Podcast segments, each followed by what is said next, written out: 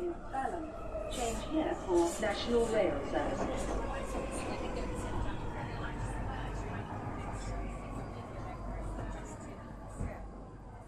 Bine ai revenit în stația Londra. Eu sunt Manuel Cheța de la manuelcheța.com și tu asculti podcastul Un Român în Londra.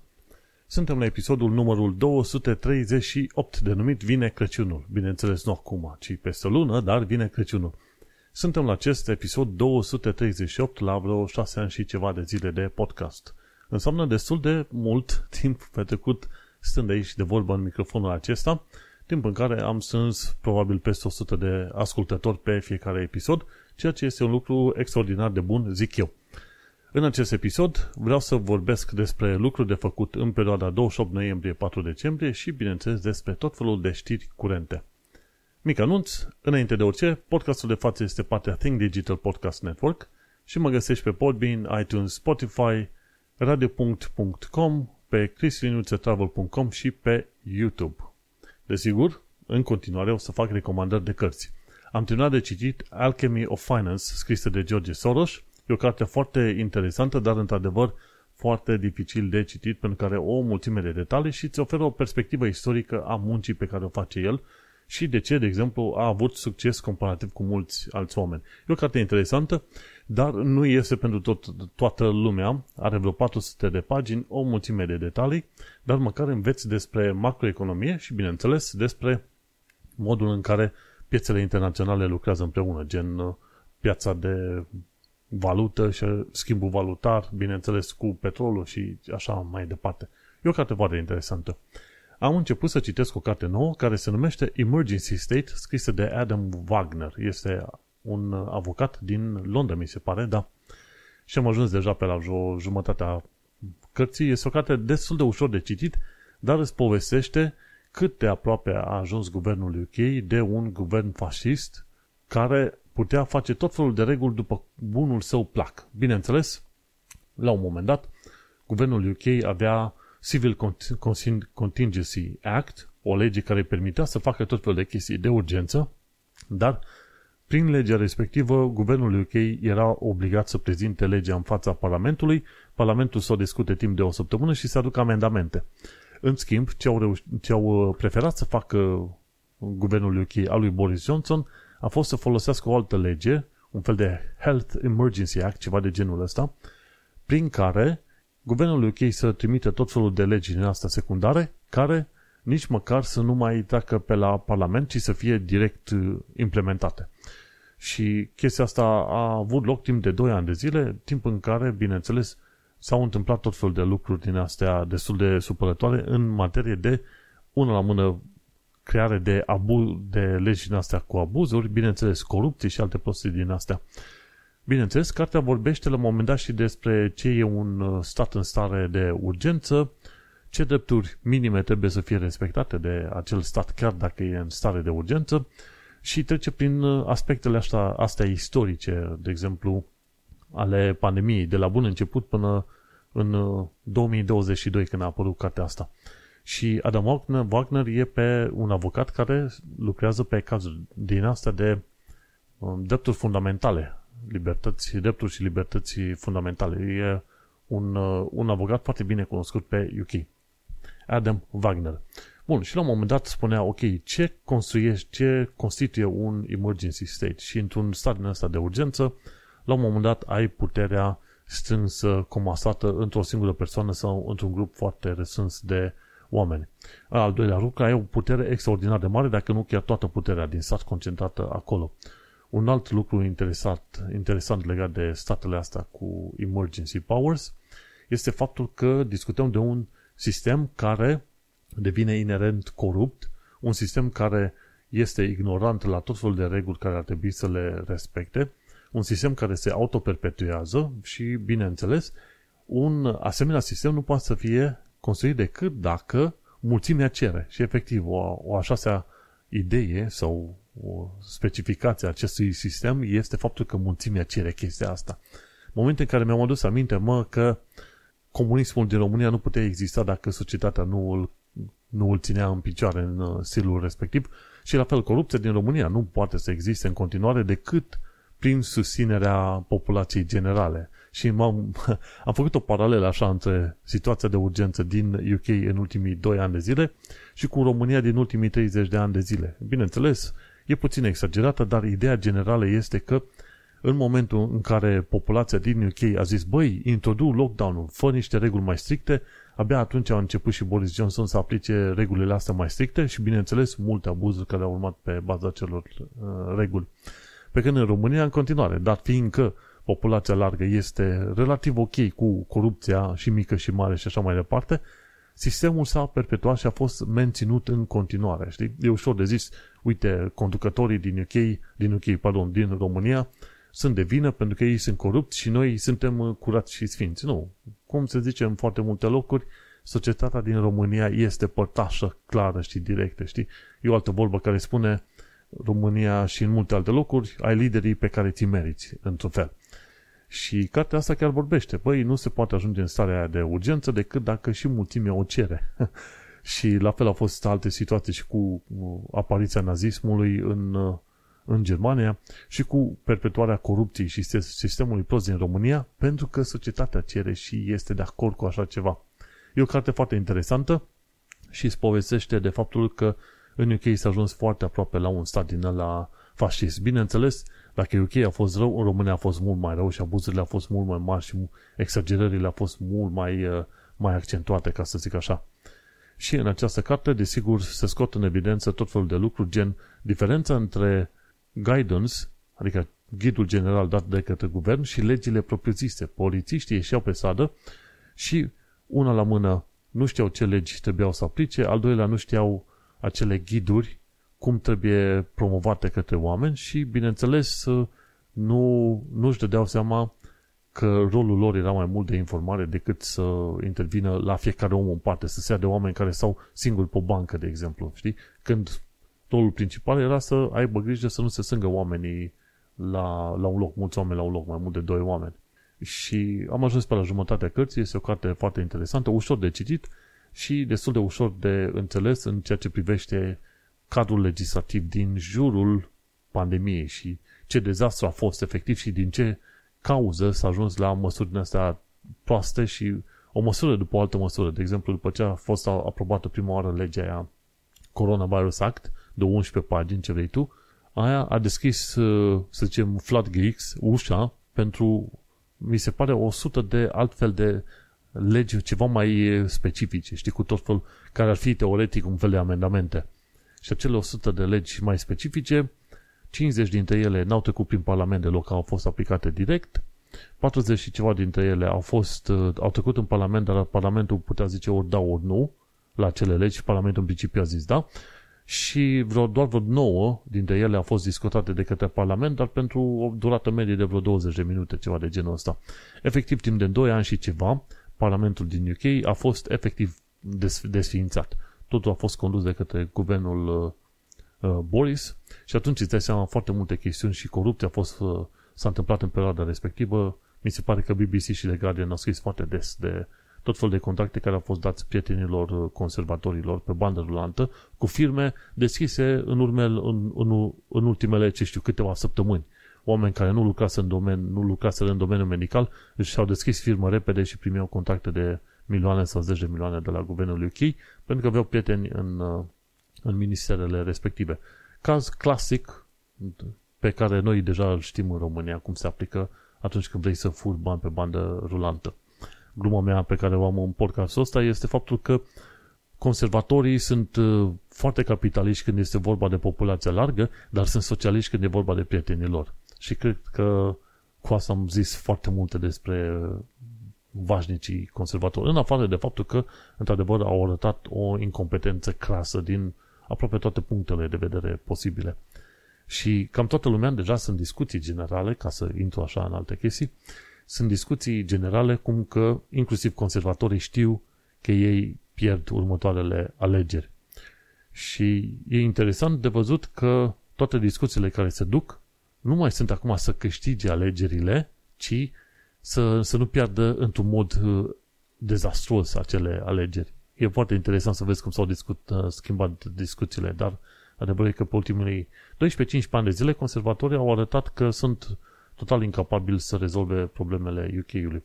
Adevărul e că din ce am văzut la, la, la buriști, nici cu ei nu m-aș lăuda prea tare. Așa că vom trăi și vom vedea ce va fi, dar uh, lumea în mare parte este convinsă că conservatorii nu vor mai ajunge la conducere în, după 2024.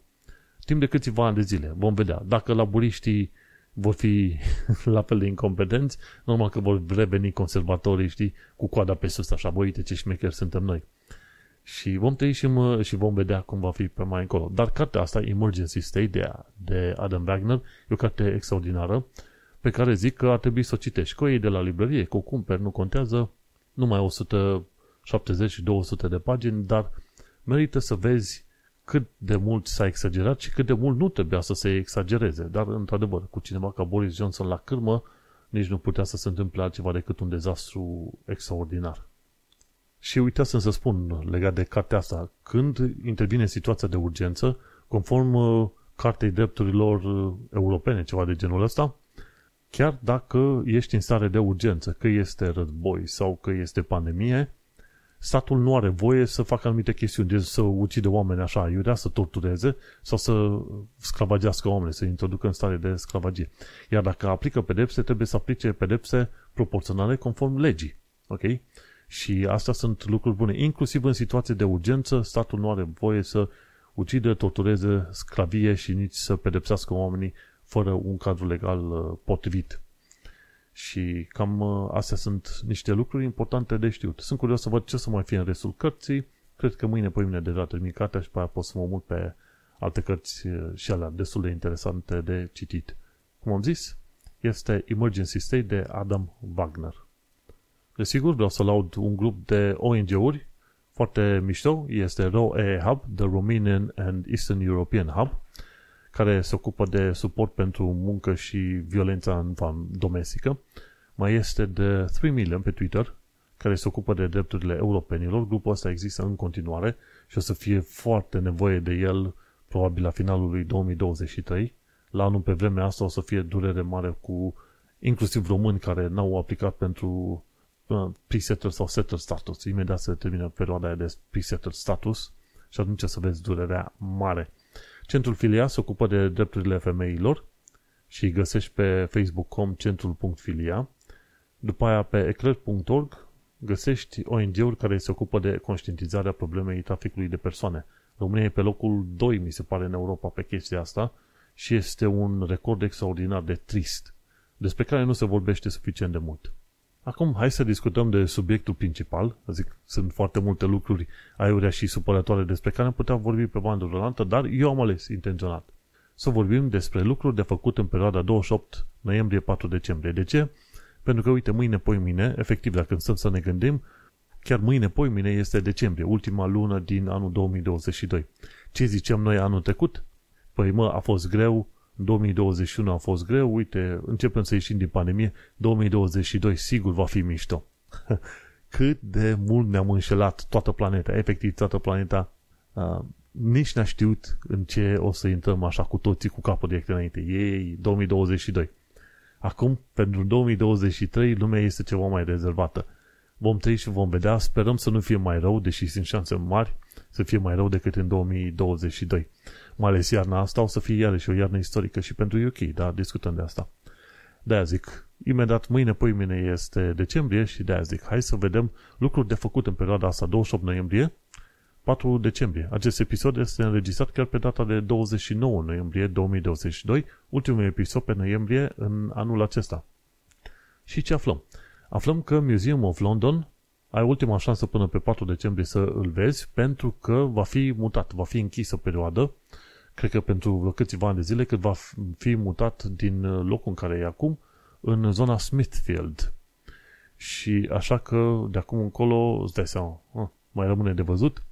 Ideea e că Museum of London, nu știu exact unde este, dar uh, mai este deschis doar până pe 4 decembrie. Bun de știut toată treaba asta.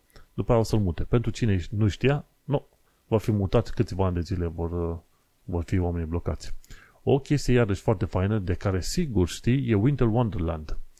Noul Winter Wonderland va avea loc, bineînțeles, la Hyde Park și cum îi zice, este deschis până pe data de 2 ianuarie 2023. Deci mai e, mai e ceva timp să ajunge acolo și mi se pare că a început undeva pe 17 noiembrie, ceva de genul ăsta. Deci Winter Wonderland, dacă vrei să găsești tu ca român acolo, cred că găsești și un butic de români, dar mai ultima oară când am fost era și un butic din asta maghiar în care găseai langoș și cârtiși colaci. Deci se poftă de langoș și cârtiși colaci sau de niște mici sau dacă nu sunt mici, măcar sunt când din aia germani, du-te la Winter Wonderland în Hyde Park pentru că e încă deschis până pe 2 ianuarie. Ce mai poți vedea? Ziua de astăzi a trecut, s-a dus. Pe ce mai aflat de curând este că de Crăciun Catedrala St. Paul, Sfântul Paul, St. Paul's Cathedral va fi deschisă pentru toată lumea. Și nu cred că am fost vreodată în uh, catedrala aia uh, Sfântul Paul, mă ajunge doar de curiozitate, religios nu sunt, dar mă ajunge de curiozitate. Și de fiecare dată când văd clădiri din astea religioase, nu zic, mamă, uite ce grozavă religia respectivă, ci zic, uite mă, ce multe lucruri pot face oamenii dacă cred într-un ideal comun, indiferent că idealul ăla e, există sau nu există, ce vrei tu pe acolo. Și catedralele de orice fel sunt în natura respectivă, gen, uite ce lucruri mari și mărețe pot face oamenii când își pun uh, mintea la contribuție, mintea, banii și energia, bineînțeles. Și mi se pare că se poate merge pe acolo, inclusiv pe 15 decembrie, unde ar trebui să fie un fel de concert cu muzică clasică pe acolo. Super tare. Miercuri, respectiv mâine, ai putea să te duci să vezi ce, ce zici, cum îi zice, New Music Ensemble. Ci că muzică făcută de o echipă din Australia. Și acum sunt foarte curios unde ar fi, dar este la Cafe Otto în Dalston. Foarte interesant dacă vrei să asculti o trupă australiană. Pe joi, nu știu ce ar fi interesant, ar fi cel din Trafalgar Square 3. Deci undeva în uh, zona Trafalgar Square, nu știu exact unde vor spune, undeva pe la ora 6 seara, copacul de Crăciun din Trafalgar Square va fi luminat. Și asta e joi. Asta înseamnă pe 1 decembrie, efectiv pe 1 decembrie, ci că cel mai, cel mai faimos brad de Crăciun al Londrei va fi deschis în Trafalgar Square pe 6 pe, pe la ora 6 în Trafalgar Square pe 1 decembrie, cam așa ca să nu zicem. Pe vineri, mă uitam așa, ce ar fi interesant, mă, nu foarte mult, ar fi doar Christmas Concert, ci că London City Chorus va face un concert de Crăciun la St. Andrew Holborn. Și acolo vei putea asculta tot felul de chestiuni legate, tot felul de melodii din asta legate de Crăciun. Sâmbătă și duminică nu sunt foarte multe chestii mega interesante, dar uh, cine știe. Am pus în show notes pentru oamenii care ar fi interesați. Ce e interesant de văzut din uh, site-ul ăsta de la Londonist, ci că Urban Oddity of the Week, chestiunea ciudățică a orașului. Și dacă te duci la Oldgate, în zona Oldgate, pentru Winter Festival, acolo vei vedea niște, niște hibrizi între o, o combinație din asta artistică ciudată pe piatră, în care ai combinație între oameni și melci. Foarte interesant arta pe care, foarte interesantă arta pe care o poți găsi în Londra. Și te duci în zona respectivă. Arta a fost făcută de către Jocelyn McGregor și face parte din colecția numită Sculptură în oraș. Și într-adevăr este foarte ciudat, vezi aici o cochilie de melc și pe aia este un picior de om din cochilia respectivă. Bineînțeles, este o lucrare artistică. Dacă ajungi în zona Allgate și cauți în zona respectivă Winter Festival. Acum nu știu, nu știu exact unde va fi acel Winter Festival, dar de ce nu? Mergi cu picioare. E o idee nou-nouță. Și cam atât am avut de zis despre, să zicem, evenimente în perioada asta, 28 noiembrie, 4 decembrie. Dar adevărul e că pe orice fel de direcție îți place, în mod sigur vei găsi ceva pentru Londra. Am zis greșit pentru Londra, ci în Londra. Hai să trecem pe mai departe, viața în Londra și în sănătate. Și acum, într-un fel, dar fiindcă locuiesc în Londra, pot să consider România sănătate? Poate cum, oarecum. Pentru că imediat am 25% din viața mea trăite în uh, sănătate. Dai seama, și pe măsură ce trec anii, 30% o să ajung la un moment dat să, teoretic, sau mai mult timp trăit în sănătate decât în România, deci o să pot considera România sănătate, știi? Și ce a avut loc de curând, o chestie foarte interesantă, un eveniment foarte interesant la Brașov, orașul din care am venit, bine, orașul meu adoptiv, a, a avut loc ziua bărbatului la Brașov. Și poți afla mai multe detalii scrise de Monica Juncu. În uh, evenimentul a avut loc la Biblioteca Județeană George Barițiu din Brașov și o chestie interesantă făcută de către ONG-ul numit Femeile se implică și un eveniment dedicat ziua, zilei bărbat, bărbaților. Bine, acolo este, era vorba mai mult de situația în care, ok, cum poți ajunge la educarea bărbaților în ceea ce privește comportamentul față de femei. Și în principiu ai putea zice că evenimentul este un eveniment feminist, dar eu nu mă declar în mod vădit feminist, ci mai degrabă sunt, merg pe chestiuni mult mai simple, gen, măi, dacă mie nu-mi place să-mi faci ceva, atunci același lucru nu vreau să-l fac nici altora, indiferent de genul oamenilor ce vrei tu pe acolo. Dar bineînțeles, dar fiindcă am fost crescuți în România, avem anumite comportamente împregnate așa în stilul nostru de a fi și nu ne dăm seama când la un moment dat zic, zicem să ne comportăm într-un așa fel încât uh, femeia de lângă noi să se simtă prost. Nu ne dăm seama și atunci este important să ne fie atras atenția, dar și, și de către femei și de către bărbați. Și atunci, subiectul uh, principal din uh, evenimentul respectiv n-a fost să se zică, uite ce nașpa și ce prost sunt bărbații din România, ci a fost mai degrabă educația, știi? Și este bun de avut așa un dialog și de cele mai multe ori se cere ca dialogul să fie și de la bărbați la bărbați. Să spună ăștia între ei, băi, nu este ok să te comporți așa față de o femeie și uite de ce, X, Y, Z, știi? Și de cele mai multe ori, ca să-ți dai seama dacă comportamentul tău față de o femeie a, a fost ok, gândește-te dacă femeia respectivă ți-ar face același lucru, cum te-ai simțit tu. Dacă nu-ți convine, atunci cel mai probabil nu este bine să faci acel uh, lucru. Și e interesant că, uite, Brașovul din, uh, din ce în ce mai mult se implică în, uh, și creează sau este gazda unor evenimente din ce în ce mai, să zicem, moderne, ca să zicem așa. N-am mai fost în Brașov de ceva vreme, dar de ce nu? A fost interesant. Chiar dacă evenimentul respectiv era cumva dedicat educației bărbaților, erau și bărbați și femei prezenți acolo, bineînțeles mai mult femei, dar uh, este un, un pas bun și până la urmă oamenii nu se enervează și nu se arată așa de răniți. Văleu, vin femeile să mă învețe pe mine cum să mă comport. Ei, e vorba de faptul că la eveniment au participat și bărbați și femei care au fost în sănătate, știi? Și ce mod mai bun de a vedea dacă ai un comportament bun și dacă învățămintele primite sunt bune, decât să ieși din contextul în care a existat toată viața ta și să, să vezi cum văd alți oameni societatea din care vii tu și comportamentul tău, înțelegi? Este puțin cam greu să explici unui om care locuiește în mod continuu și n-a ieșit din România ever, că anumite chestiuni trebuie schimbate, știi? Cumva trebuie să scoți pe acel om afară din cadrul respectiv, îl ții un timp în altă societate și poate, poate, la un moment dat reușește să-și dea seama, măi, anumite lucruri nu merg făcute sau zise sau anumite comportamente nu se potrivesc, deși nouă ni se pare, ni se par faine, simpatice și ce vrei tu. Oricum, interesant, ONG-ul Femeile se implică, mi se pare că este, are și un site, uite, femeile se implică.ro, au și un mesaj, mesaj, pardon, au și un număr de telefon la care pot fi uh, contactate, să zicem ceva de genul ăsta. E foarte interesant că există asemenea mișcări, poți să le numești mișcări de import, nu contează. Important e că asemenea mișcări există. Vezi un lucru bun în străinătate și atunci îl aplici și în România, așa că succes pentru acest uh, eveniment, nici nu știu exact. Știi cum e? Uh, nici nu știu exact cum să aplici toate chestiile astea.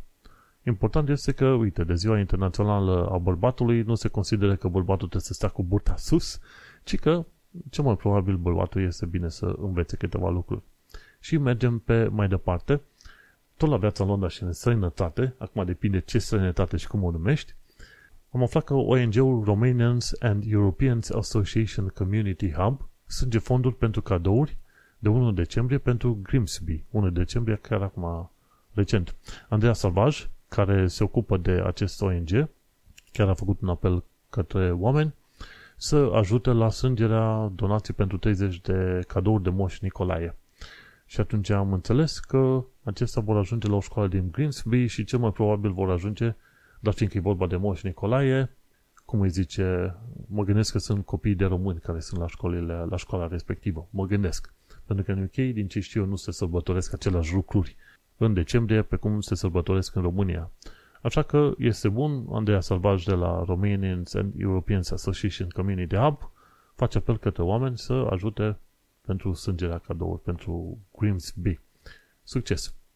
Ce mai aflat de curând este că Escu Show a făcut un episod nou. În sfârșit, știi cum e, prefer să vezi episoade făcute, să zicem, o dată pe săptămână. Dar dacă nu se poate, nu se poate.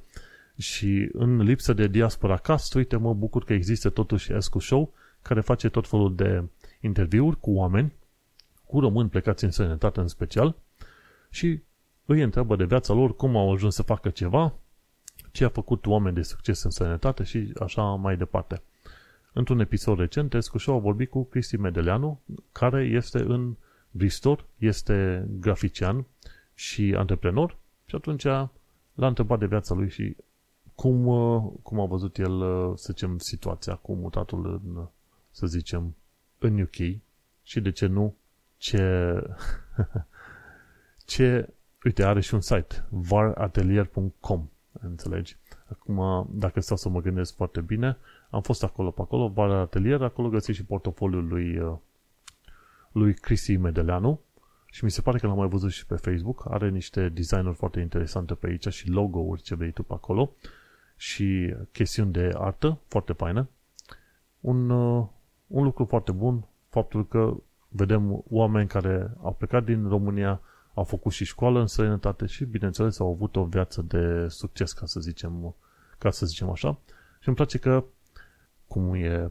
Îmi place că Escu Show scoate în evidență tot felul de lucruri din astea interesante în oameni plecați, veniți, învârtiți peste tot prin lume și așa mai departe.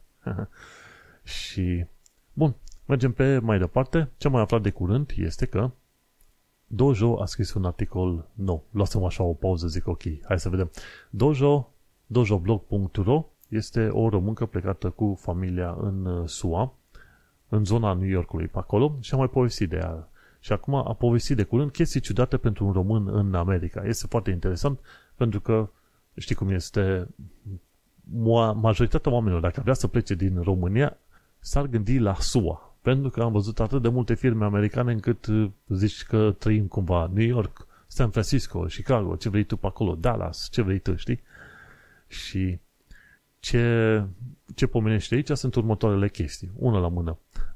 Nu ai Celsius, ai Fahrenheit în SUA, n-ai sistemul metric, ai uh, sistemul ăla imperial de măsurare, banii sunt ciudăței când e vorba de calculat, de aia mai bine plătești cu cardul dacă poți.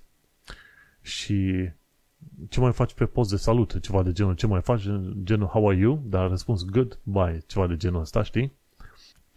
Uh, modul în care se scriu datele, în loc să spui 13 decembrie 2022, spui decembrie 13 2022. Au un sistem diferit de notare a datelor.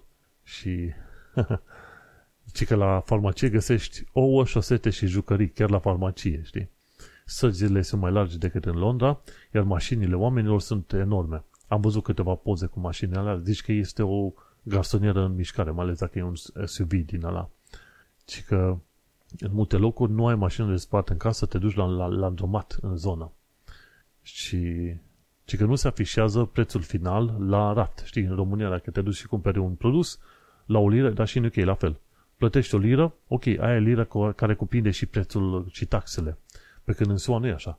Când ți se prezintă un dolar, știi că trebuie să plătești un dolar plus uh, TVA-ul când ajungi la casă. Ceea ce este ciudățel. Porțile de mâncare sunt uriașe. Am auzit de la foarte mulți oameni și că eu am comandat și o chestie mică și puteau să mănânce doi oameni din, din chestia aia. foarte interesant. Pâine, ci că nu este chiar foarte bună în, în SUA, dar găsești locul de unde să cumperi pâine dacă știi unde să cauți pe acolo. Foarte interesant, ci că americanii sunt foarte patrioți, la plajă nu mergi topless, interesant, bun de știut, și ci că este normal să spui chestii nasale despre competitori în reclame, ceea ce pare cedățel aici în, în zona asta europeană în care nu prea merge să spui, băi, am Mercedes, eu sunt de la Mercedes și zic, ok, BMW-ul este nașpa. În UK, în SUA se pare că ai voie să faci treburile asta.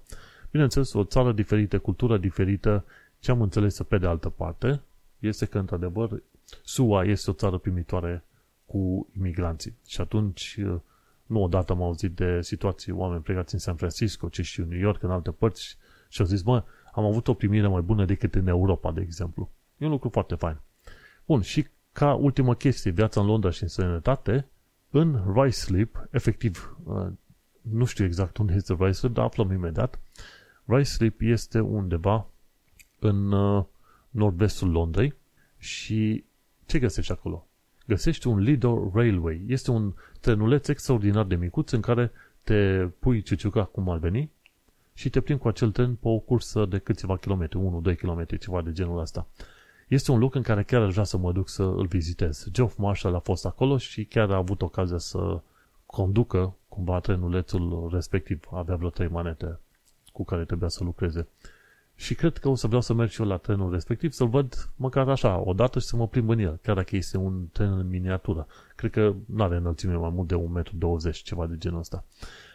Așa că, Rice Sleep Lido Railway, caută chestia aia și când ai ocazia și vrei să te plimbi cu trenul, dar așa, în distracție, du-te la Rice Sleep, Rice Sleep, da? Rice Sleep Lido Railway și have fun. Cred că costă vreo 20 de lire, ceva de genul ăla. Dar odată în viață, de ce nu? Chiar merită.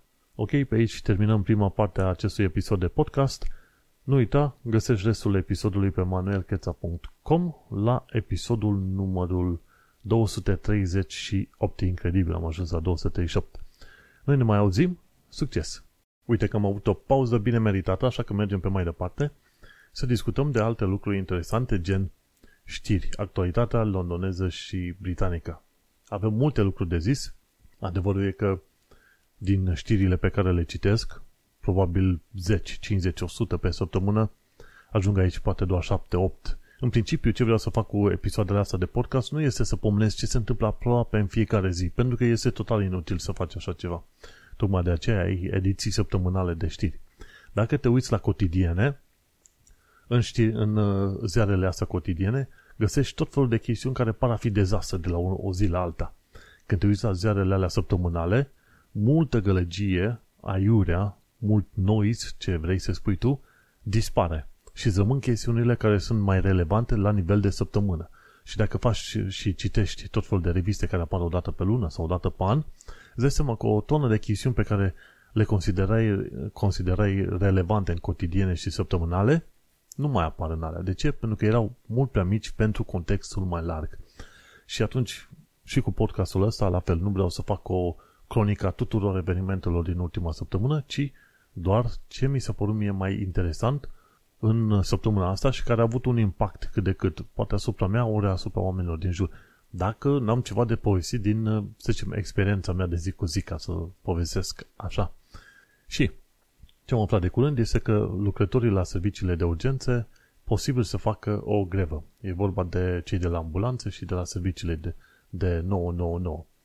Nu știm acum când și cum vor face grevă. Adevărul este că ceea ce cer ei, după aia și doctorii, și la căile ferate și așa mai departe, cer măriri de salariu la nivelul inflației plus încă vreo 5%.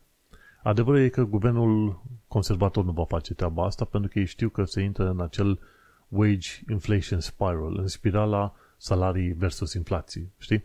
De ce? Pentru că dacă, de exemplu, firmele află că lumea primește salarii mai mari, firmele vor mări prețul. Și nu mai firmele de mâncare, gen supermarketuri, ci vor fi și firmele de energie electrică, ce, ori toate serviciile posibile vor mări prețurile. Pe de altă parte, deci vor mări prețurile pentru că ei ar vrea să câștige mai mult, dar să nu uităm că, pe de altă parte, dacă se aprobă salarii mai mari în alte firme conexe cu, ce știu, cu căile ferate, atunci firmele respective vor fi obligate să mărească salariile ca să acopere, să-și acopere propriile lor cheltuieli, să vândă cu profit, înțelegi? Și atunci ce se întâmplă? Se măresc salariile pe o parte, așa pe bandă rulantă, firmele măresc prețurile și atunci oamenii din nou ajung, în, ajung în situația în care nu își permit să își cumpere produsele pe care vreau să le cumpere din nou. Vor vrea din nou mărire de salariu, firmele din nou măresc. Și este un joc de ping-pong așa, destul de supărăcios când se întâmplă să ai o inflație de, destul din asta, destul de mare, gen 10-11%. Păi criza din 1929 cumva a fost precedată de hiperinflația din Germania și acolo tot așa se întâmpla. Oamenii cereau salarii mai mari, le primeau, creșteau prețurile. Și așa s-a întâmplat de multe ori până când s-a ajuns la inflație de vreo 300%, ceva de genul ăsta, chiar mai mult. Și tocmai din punctul ăsta de vedere, dar fiindcă istoria vorbește de la sine, guvernul conservator va refuza măriri de salariu, poate vor ajuta cu alte puncte, dar în mod sigur vor refuza măriri de salariu. Bineînțeles că nu o să vină să spună, știi ce, din punct de vedere economic, voi va trebui să mâncați mai puțin luna, luna asta, ce știu, iarna asta va trebui să suferiți ceva mai mult, pentru că dacă vă dăm măriri de salariu, ne dăm peste cap economia, știi? Ori omul care are probleme, el personal, nu are treabă cu economia, nu vrea să se gândească la faptul că peste șase luni de zile, dacă el primește o mărire de salariu, atunci totul se dă peste cap în, în UK. Bineînțeles, dacă un singur om ar primi mărire de salariu, ar fi ok. Dar când iei bucăți mari din populație, atunci este o problemă. Adevărul e că, normal, acești oameni din toate, din toate serviciile care n-au primit măriri de salarii, ar trebui ajutați, luat în considerare uh, supărarea și necazul lor, ajutați nu acum, acum trebuie cumva, cred că toată lumea va primi, inclusiv eu și toată lumea primește, să zicem, lovituri de la viața asta grea, în bună parte, datorită, să zicem, uh, conservatorilor care au făcut uh, decizii proaste de-a lungul timpului, incompetenți, da? Dar uh, asta e, cam toată lumea trebuie să sufere într-un mod sau un altul, dar când situația teoretic va reveni la un oarece normal, peste ceva timp, atunci guvernanții ar trebui să se gândească mai bine la oamenii care au suferit de-a lungul anilor și să îi ajute atunci să primească niște măriri de salariu cât de cât ok, servicii mai bune și ce vrei tu pe acolo.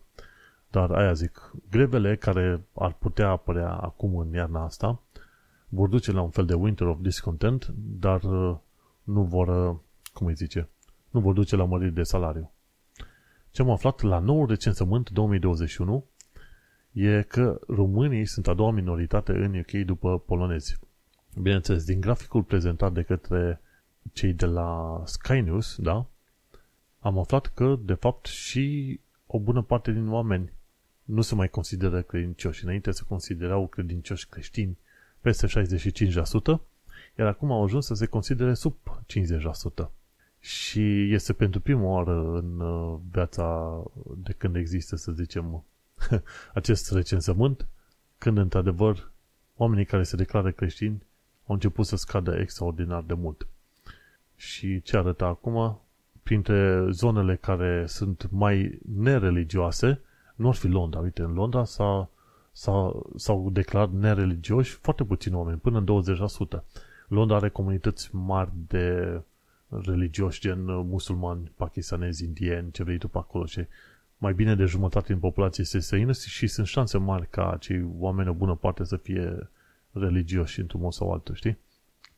Și unde este chiar la final? Vreau să văd un tabel foarte fain. Uite aici. În 2011, polonezii erau pe, prima, pe primul loc ca etnie în UK, ca minoritate, după aia irlandezii, pe locul 2, indienii, pakistanezii și chinezii. Și sum, cifrele erau așa, polonezii 500 de mii, irlandezii 300 și ceva, indienii 300 și ceva, pakistanezii, chinezii pe la 100 și ceva de mii. În 2021 situația s-a schimbat. Pe primul loc au rămas tot polonezii, dar pe locul 2 au venit uh, românii cu 477 de mii. Destul de aproape de polonezi. Era o diferență de vreo 250 de mii între irlandezi și polonezi în 2011, iar între polonezi și români acum este cam de 100 de și ceva de mii. Și după aia pe locul 3 au rămas indienii în continuare, iar irlandezii au scăzut pe locul 4. Și pe locul 5 au venit italienii cu 287 de mii. destul de mulți.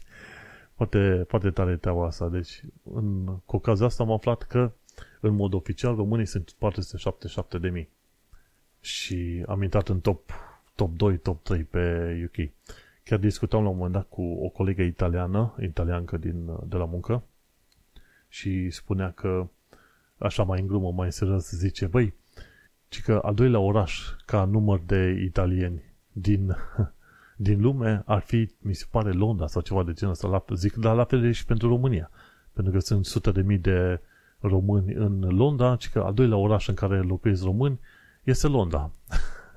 Ai fi zis că e Iașu sau altceva, dar ar fi teoretic Londra. Teoretic, da, și în mod neoficial. Mergem pe mai departe. Legal but harmful. Rămâne pe social media. A fost tot felul de discuții legate de libertatea de exprimare.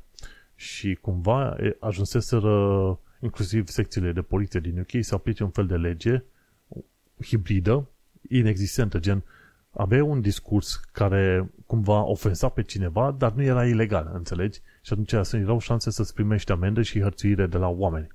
De obicei, cei din partea din uh, ramura stânga societății, progresiștii au chestii de genul ăsta. Dacă ai spus ceva care nouă nu ne prea convine, o să te raportăm la poliție ca să primești amendă și să fii cenzurat ceva de genul ăsta, știi? Deși discursul tău era, să zicem, perfect legal. Și, uh, să zicem, uh, ministrul culturii din UK a zis, ok, pe social media au făcut o lege nouă și pe social media au spus, băi, dacă este legal, dar uh, este un discurs ofensator, ăla poate să rămână acolo pentru că este, ilegal, este legal. Și asta e normal. Băi, dacă este ceva care nu ar trebui spus în public sau ceva, atunci bagă la discurs ilegal. Dar nu pune legal but harmful și atunci să fie un fel de struțocămilă legală. Cred că mai vorbim mai de mult de chestia asta.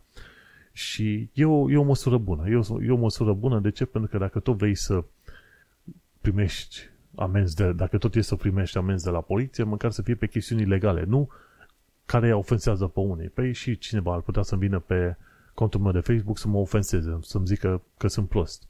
Da, ok. Nu știu dacă ar fi la discurs ilegal, într-adevăr poate să-mi spună că sunt prost și atunci îl blochez și merg mai departe. Dar ilegal, poate nu.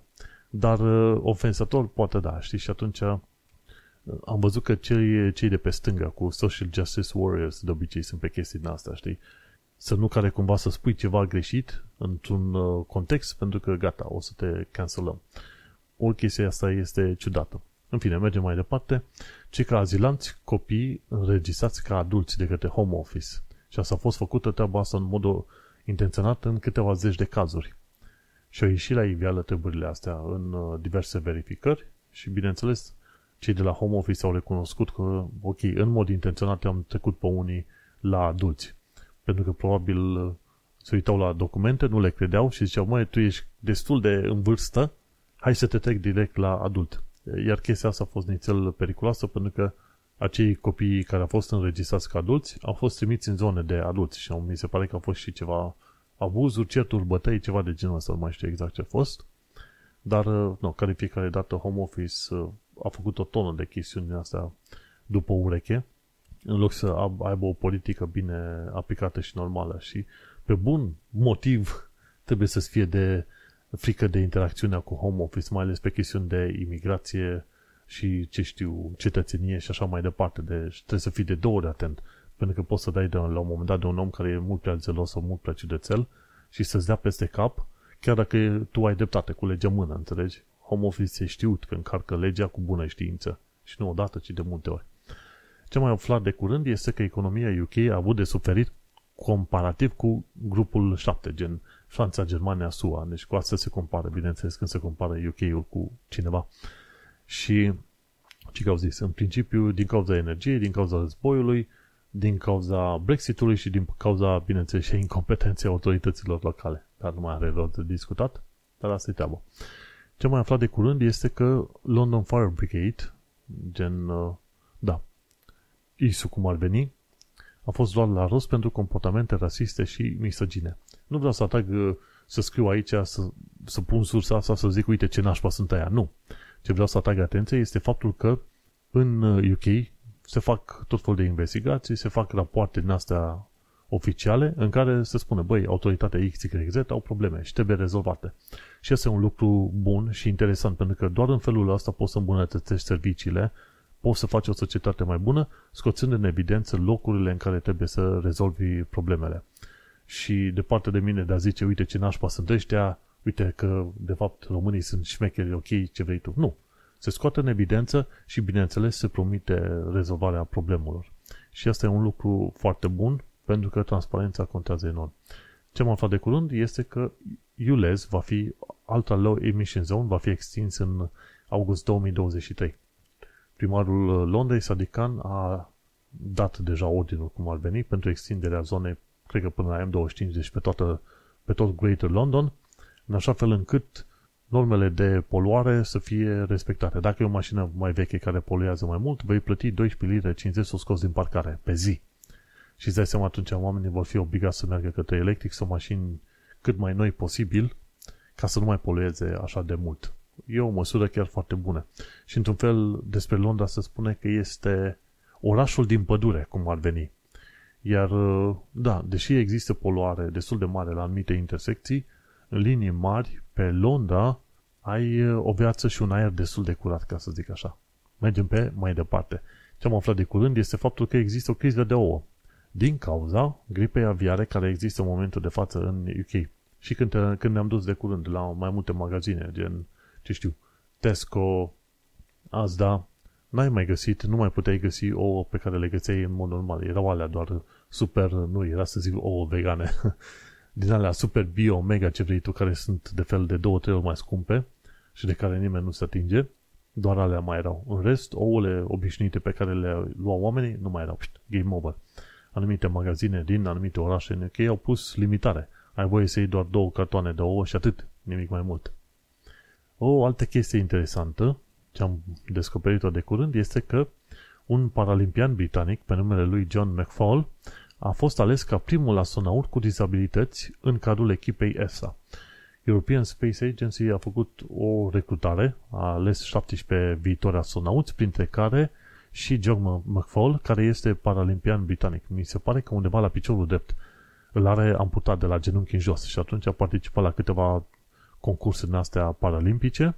A luat și medalia de bronz la Beijing, mi se pare ceva de genul ăsta și a fost ales ca primul astronaut cu dizabilități. Și atunci vor face tot felul de teste să vadă dacă într-adevăr poți să iei o persoană cu dizabilități să o duci în spațiu. Dar în principiu sunt sigur că el va fi dus în spațiu pentru că a participat la Jocurile Olimpice de la Beijing și a luat și primele trei, un, un loc în primele trei locuri. Așa că omul are și voință, are și forță fizică, să zicem, să treacă prin tot felul de exerciții pe care le dau cei de la ESA. Oricum, succes! Și ultima chestie pe astăzi, Crime, Crime Stoppers, știu ONG-ul respectiv, vor primi reclamații la adresa polițiștilor la numărul 0800 085 0000. Ce se întâmplă foarte curând, nu știu exact când, va fi stabilit o linie specială pentru denunțarea cumva a polițiștilor care fac abuz de putere. Și atunci Crime Stoppers, acel ONG unde poți să raportezi tot felul de infracțiuni, vor uh, nota inclusiv uh, reclamațiile la adresa polițiștilor, mai ales după ce au fost rapoartele astea din ultima perioadă legate de modul în care s-au comportat o bună parte din polițiștii din UK, din Londra în, specific, în special, uite că s-a făcut o linie nouă 0800 085 0000 și poți să raportezi la Crime Stoppers chestia asta. Foarte interesant. Uite, de ce nu există așa ceva și pe România să zici, băi, uite, polițiștii nu-și fac treaba, XYZ, vreau să raportez în mod anonim că polițistul ăla l-a făcut ceva. Nu? Foarte interesant. Bineînțeles, când vorbesc aici de tot felul de lucruri care se întâmplă în UK, cine ascultă din România ar trebui să ia în considerare, să zicem, durerile și uh, tot felul de procese prin care trece UK și despre care vorbesc eu, în așa fel încât să fie aplicate, mai ales pe linie de, să zicem, imigrație, mai devreme sau mai târziu, România va, va intra în rangul 1,5, știi? știi? Sunt țări de rang 1, 2, 3 și așa mai departe. România cumva se îndreaptă către rangul 1,5. Asta înseamnă că tot mai mulți străini din afara Europei, în principiu, vor fi interesați să vină în România să-și facă viața acolo. Ei, cum te vei comporta față de ei? Și atunci e bine să te uiți la ce se întâmplă în UK, la ce povestesc eu pe aici, ca să vezi ce ai de făcut pe viitor când vrei să aplici tot felul de politici în România. Pentru că vestul a aplicat și a trecut deja prin procesele astea, România ar avea șansa să învețe și să aplice procesele corecte încă de pe acum.